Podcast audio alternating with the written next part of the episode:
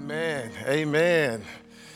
Well, good morning, everybody. I'm going to ask that if you are able to remain standing for just a few more moments as we look at our scripture for today. It's found in Judges chapter 19. We're going to look at verse number one, then we're going to look at Judges chapter 21, verse 25. The word of the Lord to the people of the Lord. Now, in those days, Israel had no king. Judges 21 25 says, In those days, Israel had no king. All the people did whatever seemed right in their own eyes. Thus ends the reading of God's word. You may be seated. Well, welcome to December, everybody.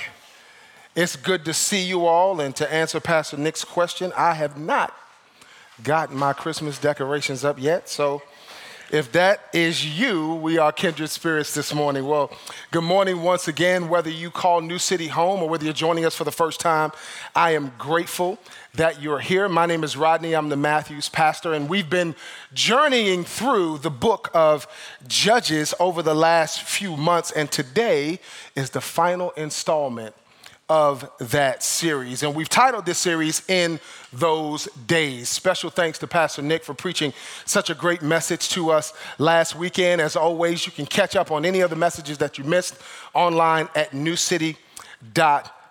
Before we conclude our series this morning, let's give God this time and this space of our time together. Father in heaven, we're grateful for this space of grace. This moment is unlike any other moment we've ever experienced. Today is a day that we've never seen before and a day that we'll never see again. Help us to be the best that we can be right now. God, the only thing we can do is apologize to you for where we may have missed it thought, word, or deed.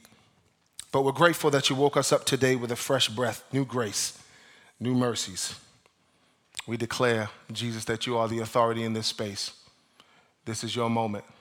This is your time. Move up and down these aisles, move in and out of our hearts. Do whatever it is that you are set to do, but please get the glory in this place and in these people, we pray. In Jesus' name, amen and amen. Well, the book of Judges has a double conclusion. And if you've been journeying with us from the start, you may remember that we mentioned that the book of Judges has two introductions as well. And so those verses that we read this morning chapter 19, verse 1, is the first verse of that conclusion, and chapter 21, verse 25, is the last verse in that conclusion. Now, Samuel, who is most likely the author here, he uses repetition to make his closing point about the state of God's people when we come to the end of this Ferris wheel, this merry-go-round, if you will, this up and down that we've been talking about over the last several months. And the beginning and the ending of this conclusion say the same thing Israel had no king. Israel had no king. Now, I want to say that that is a generous way of describing the situation in Israel, which was somewhere just before 1050 BC. Now, that date, 1050 BC, is an important date because that's when Israel's first king was inaugurated. I'm talking about Saul, whose name means what was asked for. So, with that, God gave the people a king just like the surrounding nations had. Now, for reference, Saul was from a town called Gibeah, and David was from a little town called Bethlehem. Now, I bring those up because those two places, those two towns, play an important role in this final episode in the book of Judges. They play an important role. Now, in Judges 19, Gibeah, the tribe of Benjamin, is the site of a horrible crime. And when I tell you it's bad, it's bad. If you haven't read it, I want to prepare you when you read it, even though you may not have any pearls on, you will clutch your pearls you will drop your jaw. It is bad. It is bad. Gibeah essentially becomes the second Sodom, if you're familiar with Sodom and Gomorrah from the book of Genesis. And what we see is the people here beginning to spiral into a sin chaos. And the victim of a crime is a woman from Bethlehem, the tribe of Judah. Now, it's amazing how this story, this final story of Judges, is setting up the coming monarchy and the next placeholders for the coming Jesus. Now, the reason I said in the beginning that the statement, there was no king, is a generous statement, is because the truth is, Israel had a king. They had a king, the king of kings, in fact. But the problem with the Israelites is that they rejected the king of kings again and again and again. In fact, throughout our study of the book of Judges, we've covered six major judge cycles, which all began with the people rebelling against God. So we see the people rebel against God. There's no rest because they fail to recognize their Sabbath king. I wonder how many of us will begin to get more rest the more we recognize King Jesus. But I want you to remember that Judges mirrors the creation account in Genesis chapter number one. And in that sense, Judges is the uncreation of God's good and perfect world and order. So the issue here in the book of Judges is not just that there's no king or that there is no God. Judges is the story of continual rejection of God and the impact of that rejection. Now, it's easy for us to take a certain uh, particular posture as we read the book of Judges, but the truth is, it's easy for you and I to tell a better version of our own stories too, isn't it? It's easy for us to do that. Now, with that, I want to ask you a question Which is more dangerous? Atheism, agnosticism, or anythingism? What's worse? What's worse? Atheism says that there is no God. Agnosticism says that there is a God, but we can't really know him. And anythingism says there is a God, and you decide who and what that is. Now, I don't know about you, but that sounds like how we live, doesn't it? We justify things that make us feel a certain way, that satisfy certain urges and desires that we have. And so it's easy for us to slip into this anything ism. But Judges 21 25 says all the people did whatever seemed right in their own eyes. So anything ism is really just a more palatable way of atheism, more palatable form. And it's nothing new, right? It goes all the way back to the book of Genesis when the enemy deceived Adam and Eve by saying, You can be just like God and know what is right and what is wrong. Not sure if you're familiar with this, but Marilyn Manson was interviewed by Rolling Stone magazine several years ago. Now, if you're unfamiliar, Manson is the next in line in the church of Satan, if you will. He's, he's the next in line. And so he was asked about his belief in the devil, and this is what he said. He said, I don't really believe there is a real Satan. I don't believe there's an actual devil, is what he said. He said, I believe that you're a God and I'm a God, and everyone does what they want. Now, while statements like this sound crazy to some of us, when you think about it, this is the world we live in, right? And I would even add that some of us who profess Christ live this way. Had the privilege of sharing with a team on Friday, and I told them that there's a difference between what we profess our values are and what we practice as our values. There's a difference between what your lips say your values are and what your life shows that your values are. And I think if many of us, even in the body of Christ, would audit our walks with God, we would, we would find that more times than not, we probably fall into this anything ism category. And even if we do find ourselves there, I think that's a, that's, a, that's a great discovery because it's an opportunity for us to reorient ourselves to the King. And truth be told, that's the reason why we study the book of Judges. That's the reason why, because we need to hear this. We need to see this because it is a reflection. And we see that not much has changed from Genesis to Judges and from Judges to now. What we see and what we've been studying is a circling and a spiraling in the book of Judges. A, this circling and this spiraling down. And we've, we've been talking about this cycle, this circling, and we've, we've shown you this judge's cycle, right? We've, we've shown you this pic of this judge's cycle, this, this Ferris wheel, this Ferris wheel that says the, the people rebel. The people rebel. God is angry. God sends oppression by enemies. The people cry out that one word, that one word prayer that we talked about, right? That, that prayer for help, repentance, salvation because of God's faithfulness, sends salvation through a chosen judge. There's peace in the land, the judge, the judge dies, and then the cycle starts over again. This is what we see. So we see this circling, but we also see spiraling down. We see more and more deceit. We see more depravity. We see more darkness things keep going down and down and down. But as I look at this, this shows what people are capable of. This, this, shows, this shows us what you and I are capable of, because the truth is, we're, we're not much different than the people we're reading in the book of Judges. This shows what we're capable of, and I don't know about you, but it's humbling and it's horrifying. Because this shows what we are capable of.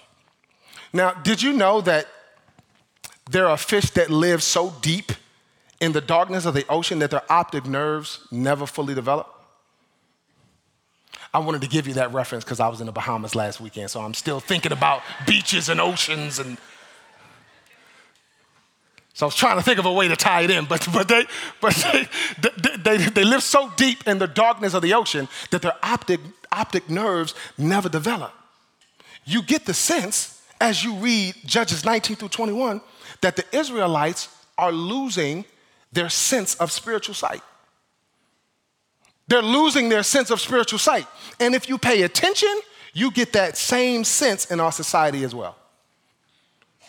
Many of us are losing our sense of sight spiritually. Again, if you read Judges 19 through 21 on their own, if you were just to read those, those chapters stand alone, you'd probably slam it shut and say, What is this? What in the world is happening here? But if you read the entire book, story by story by story, spin after spin, you'll see exactly how the horrible events of Judges 19 through 21, you'll see how they happen. You'll see first that there's compromise. We talked about that way back in Judges chapter 1. There's compromise. In other words, one choice not to listen to what God said. One choice. By the way, one choice could drastically change the course of your life. One choice. So you see one choice, one compromise, and then you see compound. You see those compromises compounded because that's what happens. Sin compounds right? You don't, you don't, you don't become overweight by eating one cheeseburger, do you? right? Become overweight by making those choices over and over and over again. But here's the issue. Um, Ecclesiastes 8:11 says, "When a crime is not punished quickly, the people feel it's safe to do wrong again." In other words, when there is no swift judgment, no swift consequence, we feel safe to do it again. And this is what we see happening over and over and over and over and over and over and over and over and over again in the book of Judges. I love what C.S. Lewis wrote in his Screwtape Letters. He said, The safest road to hell is a gradual one. It's a gentle slope, soft underfoot, without sudden turnings, without milestones, without signposts. This is why we get caught up because it's subtle, it's gradual. I wonder what that looks like in your life. That gentle slope, that seemingly safe road that's really doing more harm than good. I've been learning lately to change my thinking from I can't afford to to I can't afford not to. I can't afford not to rest. I can't afford not to have healthier habits because so much hangs in the balance. So much hangs in the balance, not just for me, but for you too. So much hangs in the balance, not just our safety, but our sanity, our peace, our rest, our creativity, on and on and on. So much hangs in the balance.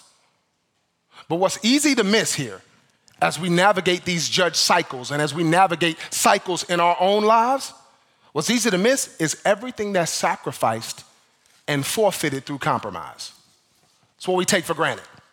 Everything that's sacrificed and forfeited through compromise, everything that could have been gained for the kingdom of God but wasn't. Because of compromise. Because compromises compound. Compromises are compounded. And this is what we see here. This is what we see. Compromises compounded in Judges 19 through 21. This is exactly what we see.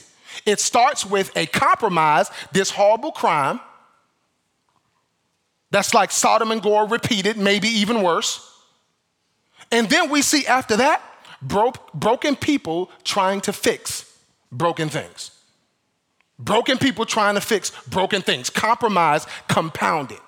Because what's going on here in the story, and if you haven't read it, I want to encourage you to read it for yourself, is Israel tries to remedy this situation in Benjamin and they make it even worse. And a full blown civil war happens, not to mention their own crimes.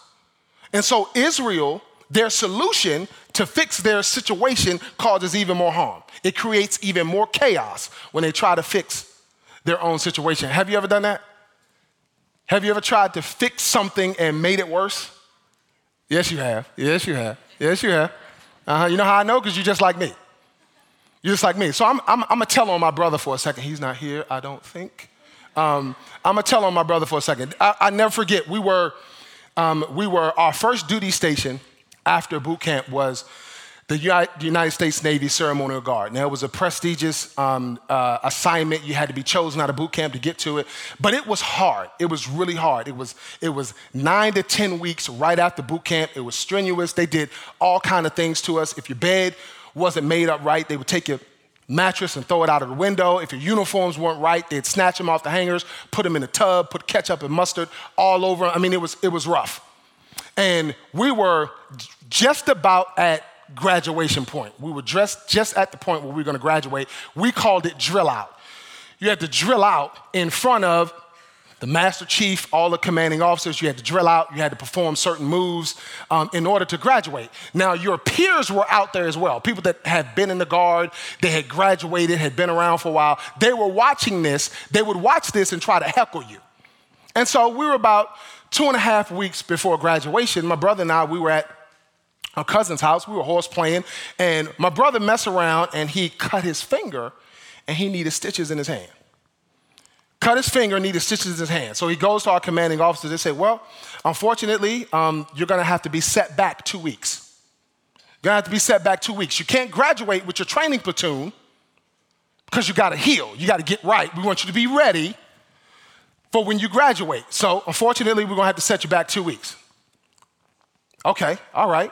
So my brother, my brother was in, in a space about that. He was in a space about that, but he accepted it. He accepted it. So, as time got closer for us to graduate, they offered opportunities for people who wanted extra practice. You want extra practice for this drill out, you can get extra practice. It's optional. You don't have to do it, but if you want it, you can get this extra practice.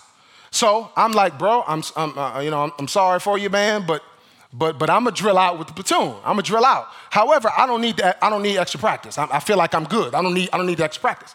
So my brother decides, in an attempt to fix his situation, that he's gonna go down and try to go to, to this practice to show Master Chief that he's ready to drill out. He's gonna go down this practice. I'm gonna show Master Chief I'm ready. I can make it. I can do it in spite of my injury. So he, go down, he goes down there. Now, I'm telling the story third hand. I wasn't there. But this is what I was told happened. My brother goes down there. He tries to drill out. Apparently, he doesn't tell Master Chief that he is him and not me. So Master Chief thinks, oh, y'all trying to pull a fast one on me. Well, here's what I'm gonna do. Both of y'all get set back two weeks. I'm thinking, bro, I wasn't even there. Why am I punished for this? I wasn't even there. So, not to mention, in his attempt to fix his situation, not only was our reputation in question, but now we both, we both got set back two weeks. I still look at him funny to this day about that. Because now I got to go through two weeks of this hardship because of you. But we all have situations like that where we try to fix something, we try to get ahead of God. We think we can, we can help God out with our situations, and we, we actually end up making things worse. We end up making things worse. And this is exactly what's going on here in the final episode in the book of Judges. They're trying to fix things, and things continue to get worse. And after they try to fix things and things get worse, everybody just goes back, goes back home, retreats to their own home, and continues living out their anythingism. They try to fix things, things get worse, and everybody just retreats back and goes back to living life on their own terms. And this is how the book ends with the author stating this darkness and the chaos of the situation the best he could by saying in verse 25, in those days, Israel had no king. All the people did whatever seemed right in their own eyes. The end. But it wasn't. It wasn't. And the bottom line today, as we conclude this series, is, is simple. In those days, Israel had no king, but he was coming. In those days, Israel had no king, but he was coming. Now, as I begin to close this, this series out, as I, as I studied and read the book of Judges, it made my heart bend even more towards Jesus. As I looked at and studied the brokenness of the people of Judges, I realized that I'm really no different than them. And as I realized more and more that I'm really no different than them, I realized that we are no different than them. And so, my hope and my heart in this is that it should not only bend my heart towards Christmas and King Jesus, but it should do the same with your heart. Because the truth of the matter is, it's only when we see how dark the darkness of sin really is that we can see how bright the light of Jesus is. It's only when we fully come to the end of ourselves that we realize, recognize, and understand our need for King Jesus and everything that he's done for us. When we realize that in spite of everything that God has allowed us to accomplish, all of our accolades, all of our degrees and assignments that we've had, that we've been so proud of, that in spite of that, we're still broken vessels. But God chooses to use us anyway. We're still broken vessels, but God still called us. God still chose us. God still loves us. And it's when we fully embrace that and fully step into what Jesus did that we begin to see ourselves the way Jesus did. Isaiah 9 2 says, The people walking in darkness have seen a great light. On those living in the land of deep darkness, a light has dawned. And so, as we conclude this series in those days, I want to remind you that though we are just like the people in the book of Judges, the good thing for us is that our King, King Jesus, Emmanuel, he's not coming, but he's with us. He's with us. Our responsibility is to receive him. Receive him. Receive what he's done. Receive him in our hearts. Receive him in our situations. Receive him in our circumstances. In spite of our discouragement, in spite of our disappointment, in spite of the things that didn't go the way you wanted, you wanted them to go in your life. And you know how we receive Him? Is by abandoning what we think is right in our own eyes. That's how we begin to receive who He is. And part of how we receive Him is by remembering his sacrifice for us. God, where would I be had it not been for you? Where would I be? It's easy to miss that. I know you got a lot of things going on. I know you busy. I know you got a lot going on. But when we pause to remember him and to remember all that he's done for us, it should humble our hearts because we serve a mighty God. And He's not just loving, He's living.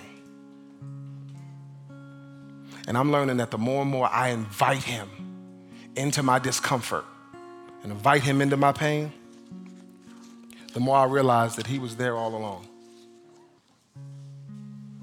He was just waiting on me to look up. And so, my prayer for you as we move deeper into this holiday season that you would look up.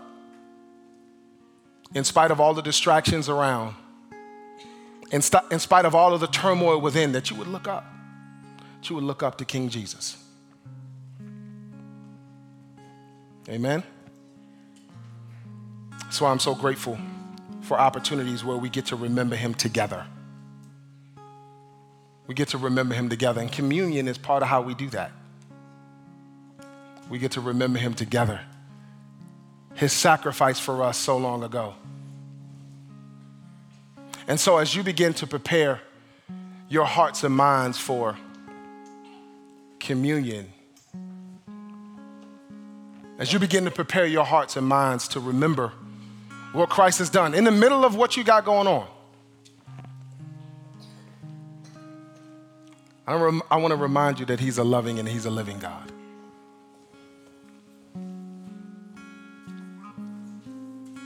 And so, in just a few moments, you'll have an opportunity to come and, and be served.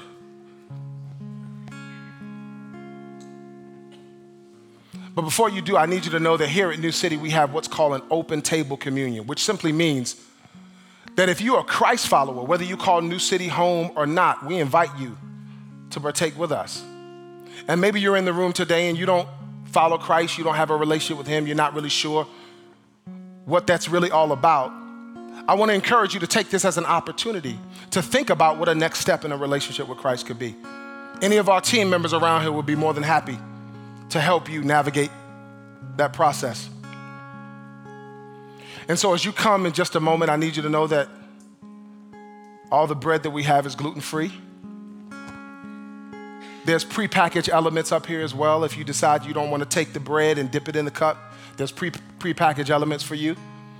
And maybe you're here and you are a Christ follower, but just you're just not in the space to partake today. I get it. Totally.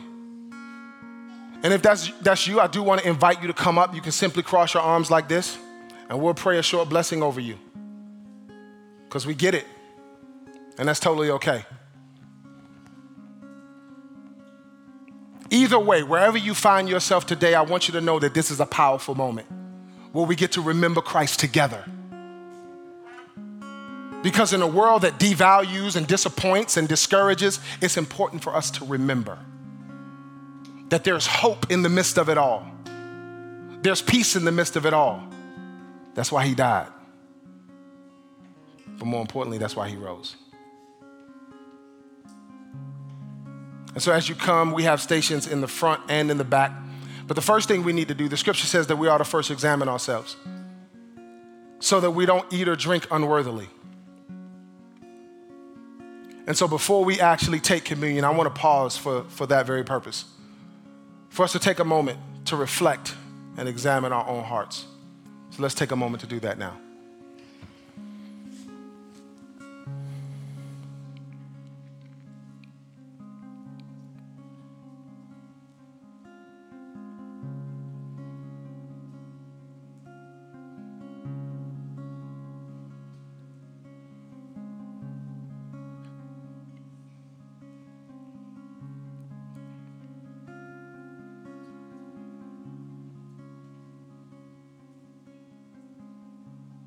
Father, we're here. Broken, but blessed. And God, we're here together. Some of us discouraged, some of us feeling hopeless. Yet other, others of us feeling renewed, refreshed, and empowered by your Spirit. But no matter where we are today, God, we're grateful for the opportunity to remember you. And so we pray now, Father, that you would search our hearts. Pray that you would remove any bitterness, any resentment, any ill will that we might have in our hearts towards our brother, towards our sister, towards ourselves, or even towards you, God.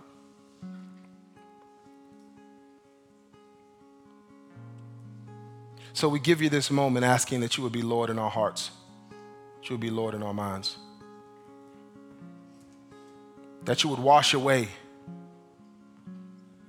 anything that would cause us to partake unworthily. We're so grateful for who you are. We're grateful for what you've done. We're grateful for this opportunity to remember you. We commit our feelings, good, bad, or otherwise, into your hands. In Jesus' name, amen. The Bible says that the night that Jesus was betrayed, he took the bread, and after he had given thanks, he broke it. Said, Take, eat, this is my body, which is broken for you. As often as you do this, you do so in remembrance of me. Likewise, the scripture says he took the cup. Said, This cup is a new covenant in my blood. As often as you drink it, you do so in remembrance of me. For as often as you eat this bread and drink this cup, you do proclaim the Lord's death until he returns. At this time, as you are led, you may come and be served.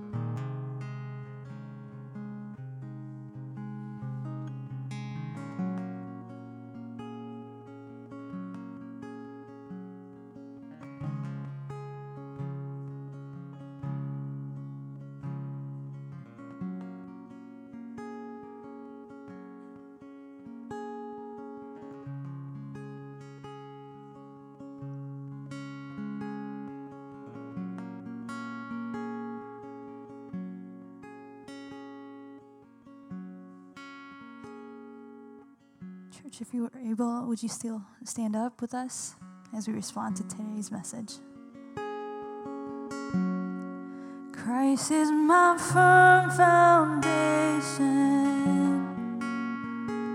the rock on which I stand.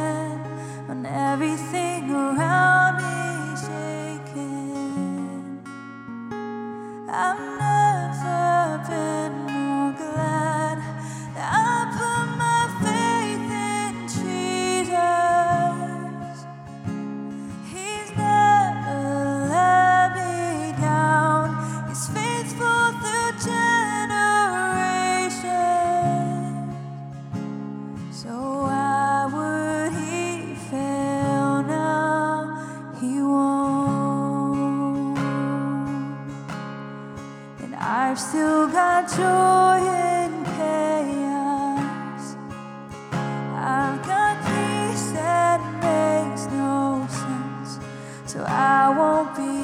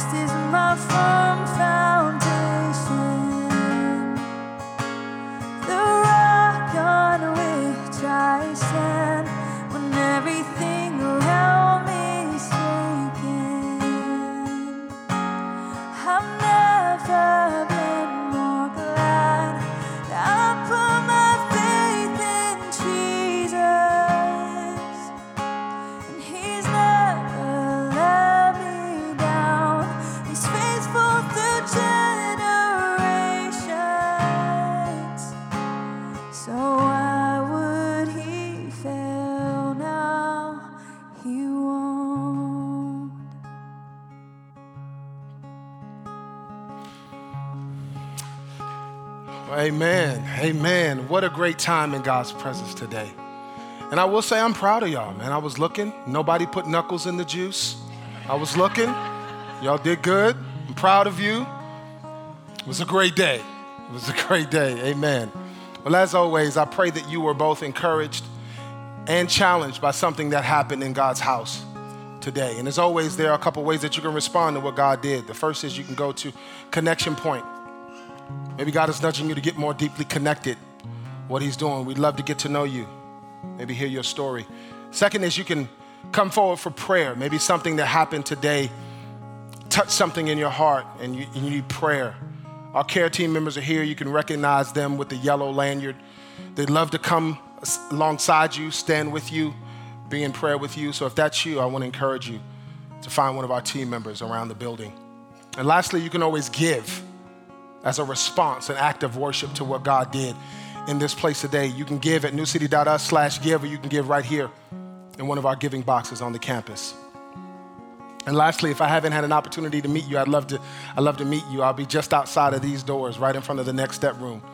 I'd love to meet you, shake your hand, and maybe get to hear a little bit of your story.